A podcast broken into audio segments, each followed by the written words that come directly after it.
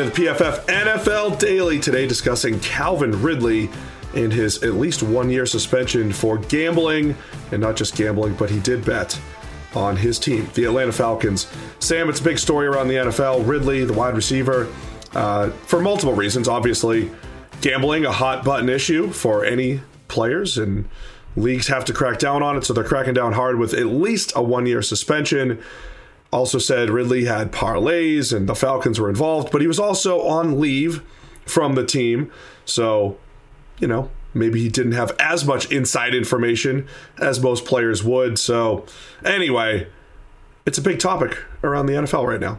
Yeah, look, there's a few important pieces of information, I believe. Um, number one, he at this point, remember, had stepped away from the team to, to deal with his, his mental health or his personal situation or whatever it was. At that point, he had walked away from the team and in potentially from the game. We didn't know if Calvin Ridley would be returning to football at all. He was gone. Um, so yes, he was technically under contract and all those kinds of things, but he's not like he's an active player on the roster. He had bounced from the building and was nowhere to be found. Like this was this is pretty important. Number two, there is no um, suggestion whatsoever from the NFL's investigation or from anybody else that he did have any access or used any insider information for any of this stuff. Um, it's not like he was finding out, you know, injury report stuff and then officially going and betting on on whatever he found. Number three, all the bets that he placed relevant to the Falcons were on the Falcons to win. So it's not like he was like, oh, I know Matt Ryan's injured this week. I'm, you know, I'm going to go out and bet against them. Um, and then then we get into this area of the ethical gray area. I tweeted this, and either a lot of people don't read tweets anymore, or a lot of people don't know what the word ethically means. And honestly, given the state of today's society, I wouldn't want to put money on which one is true. Or uh, both. this, yes, or both. But we're in this world now where the NFL is now in bed with all of these gambling companies, and they're not alone, right? The gambling is everywhere. The the legalization of it uh, of sports betting generally it is everywhere. For example, this podcast is usually, though not today, brought to you by DraftKings, an official sports betting partner of the NFL. And the NFL has a bunch of these, right? DraftKings and FanDuel, I believe, are official sports betting partners of the NFL. There are casinos that are sports betting partners. Like, this is the world we live in right now. The NFL is actively in bed with companies that are pushing gambling left, right, and center. And one of the cornerstones of, of this has always been you can't bet on games. You know, that's one thing we can't do. You bring the game into disrepute, you risk our reputation, all these things. Now, it starts to get ethically tricky when you say, well, what about a player that's no longer active, a guy that's potentially walked away from the game? Like, he's not allowed to do it, evidently, because now we've got a year's ban for Calvin Ridley. What about a guy who retired like last week, right? Can Tom Brady go out there and drop the bag on an NFL game? Can Tom Brady go into a casino right now and throw down some money on some NFL futures, right? Is that okay now because he's retired? Does it become unokay when he unretires, right? If he comes back in August and decides he's coming back to the game, does he automatically get a one year ban because he placed a futures six months ago? Like, this is a weird world to exist in right now. And the NFL is just treating it like it used to be, which is you placed a bet, you're an NFL player, you're banned for a year. Yeah, like, don't you have to take that stance if you're the NFL though, just to to avoid gray areas because you can't I mean, avoid them. But but but if you know Ridley was still under contract for the Atlanta Falcons, right? Away from the team or not, still under contract for the Atlanta Falcons, even though you can't prove anything. I mean, how hard is it to talk to people? I mean, again, how how far did they investigate this thing? They checking all phone records, text messages, emails to make sure he's not talking to anybody from the Falcons or anybody from the league to prove it out. So there's so many gray areas with that. The Brady thing is presumably as soon as you retire, you can do whatever you want. What's the NFL going to do? Suspend you? But yeah, if you unretire, right, then he's automatically like because the bet was already uh, took place. If it's a futures thing, like is he just? You just have to be. I mean, there were scandals. There were scandals back 70s to 80s, right?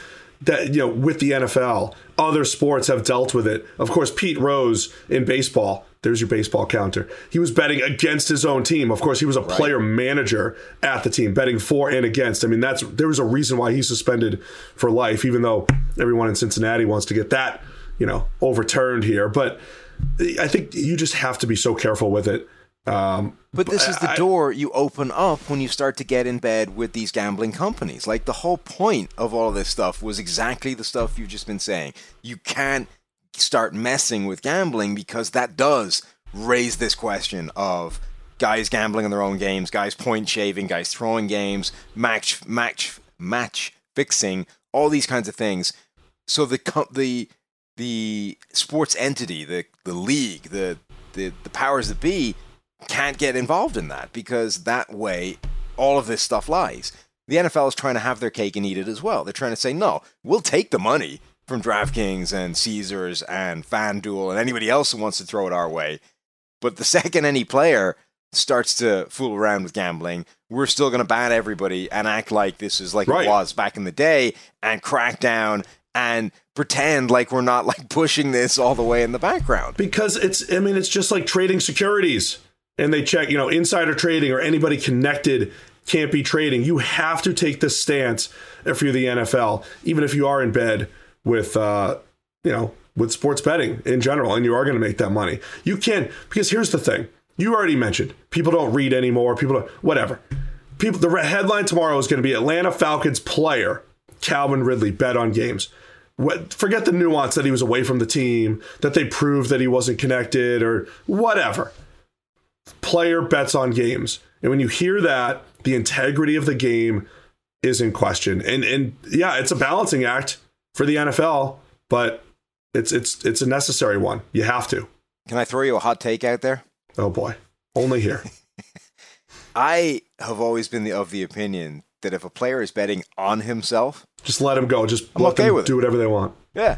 I think just, the only time it's another source of income potentially. I think the only time you shouldn't be allowed to do it is if you're betting against yourself or your sure. own team, right? If you're actually betting on your ability or yourself, more power to you. Let's roll. Also, by the way, I'm not 100% sure what the distinction is between betting on yourself or even betting period and fantasy football, which is now for money, which is now the same thing. It's just betting via a different methodology or structure, again, which the NFL has been all for for the last God knows how many so, years. And so this is not something that people or teams are unaware of. Like players right. will talk about how they had, you know, I had myself on my own fantasy team or whatever. Like this is a thing. So you're so we'd have to take totals out of the equation simply betting on your team, money line or against the spread, you're you're both comparing and equating that to drafting yourself in fantasy football and you know trying to get more rushing stats, trying to get more passing stats, whatever it might yeah. be. Or drafting a teammate in fantasy football. Who's to say that Matt Ryan isn't out here feeding Cordarrelle Patterson the ball last season because he drafted him like as a bargain in free agency, Matt, and the dude's trying to win his own league. Matt Ryan's can you, in can you prove that's stakes. not happening? Matt Ryan's in a high stakes fantasy league where right. he's going to feed Russell Gage in PPR. I mean, look, it sounds absurd, right? But but on a structural, fundamental level, explain to me how that's different from placing a bet. No, I agree. I'm, I don't. I'll have to think about it more. I don't know if I'm missing something. You're right. It's not that different, but again, it's like another whole. It's just a whole nother level of policing this thing rather than just saying don't do it and just that's it, cut and dry. But I don't hate the idea of like, hey, if you're if you're bent on yourself, how about that as a source of income? How about that MLBPA, NFLPA, all the players associations use that as a bargaining chip and say here this could be another source of income for us as players. Of course, it's it's pretty risky, but you're at least opening up that possibility to bet on yourself down the road. I'm all for it. I'm just saying I might not be the barometer to use on this one, but I, my point being generally that I don't think the NFL can just get into bed with all these companies, push all of these things as, you know, great ways to spend your money and great things to do with your life, and then act like nothing has changed from the 1970s when this was taboo and you couldn't mess with any of this stuff, right? If you're going to be that hypocritical, you have to expect stuff like this to happen. There's also like the element of, you know, back in the day, everybody knew you couldn't gamble because it was it was taboo. It was against you know all the rules, all these kinds of things there's an there's an argument to be made that like I don't know how informed NFL players are right now about the fact that you cannot do any of this stuff, right? As long as people are seeing like official ads from the NFL about no, trying, you know, sports books and all these kinds of things, I don't think it's an unreasonable thing to suggest that like a player's automatic response now would be less this is way out of line. No, I can almost guarantee they go through so much as far as training. You know, preseason they bring in everybody. Here's what you you know do's and don'ts or, uh, around the city that you're in. Do's and don'ts around all of that stuff. I, I, all sports do a lot of that.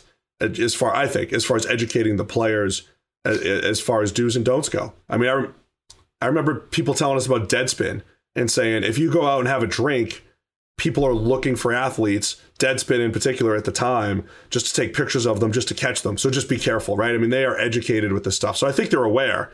I mean, bottom line with this, Ridley said, "Hey, it was only fifteen hundred bucks. I don't have a gambling problem." I believe it. I think he just got bored, clicked a few buttons, and was like, "Hey, let's throw some money down." And oh, by the way, the Falcons over the Jaguars by two, absolutely, throw it into the parlay.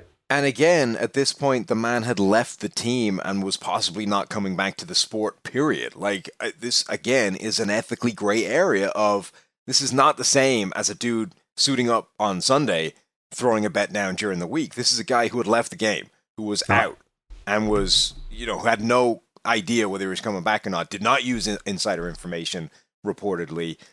I don't think that's that big a problem. Yeah, I mean, in this particular case, I don't think Ridley was a high-end gambler. Obviously, he was just just just messing around.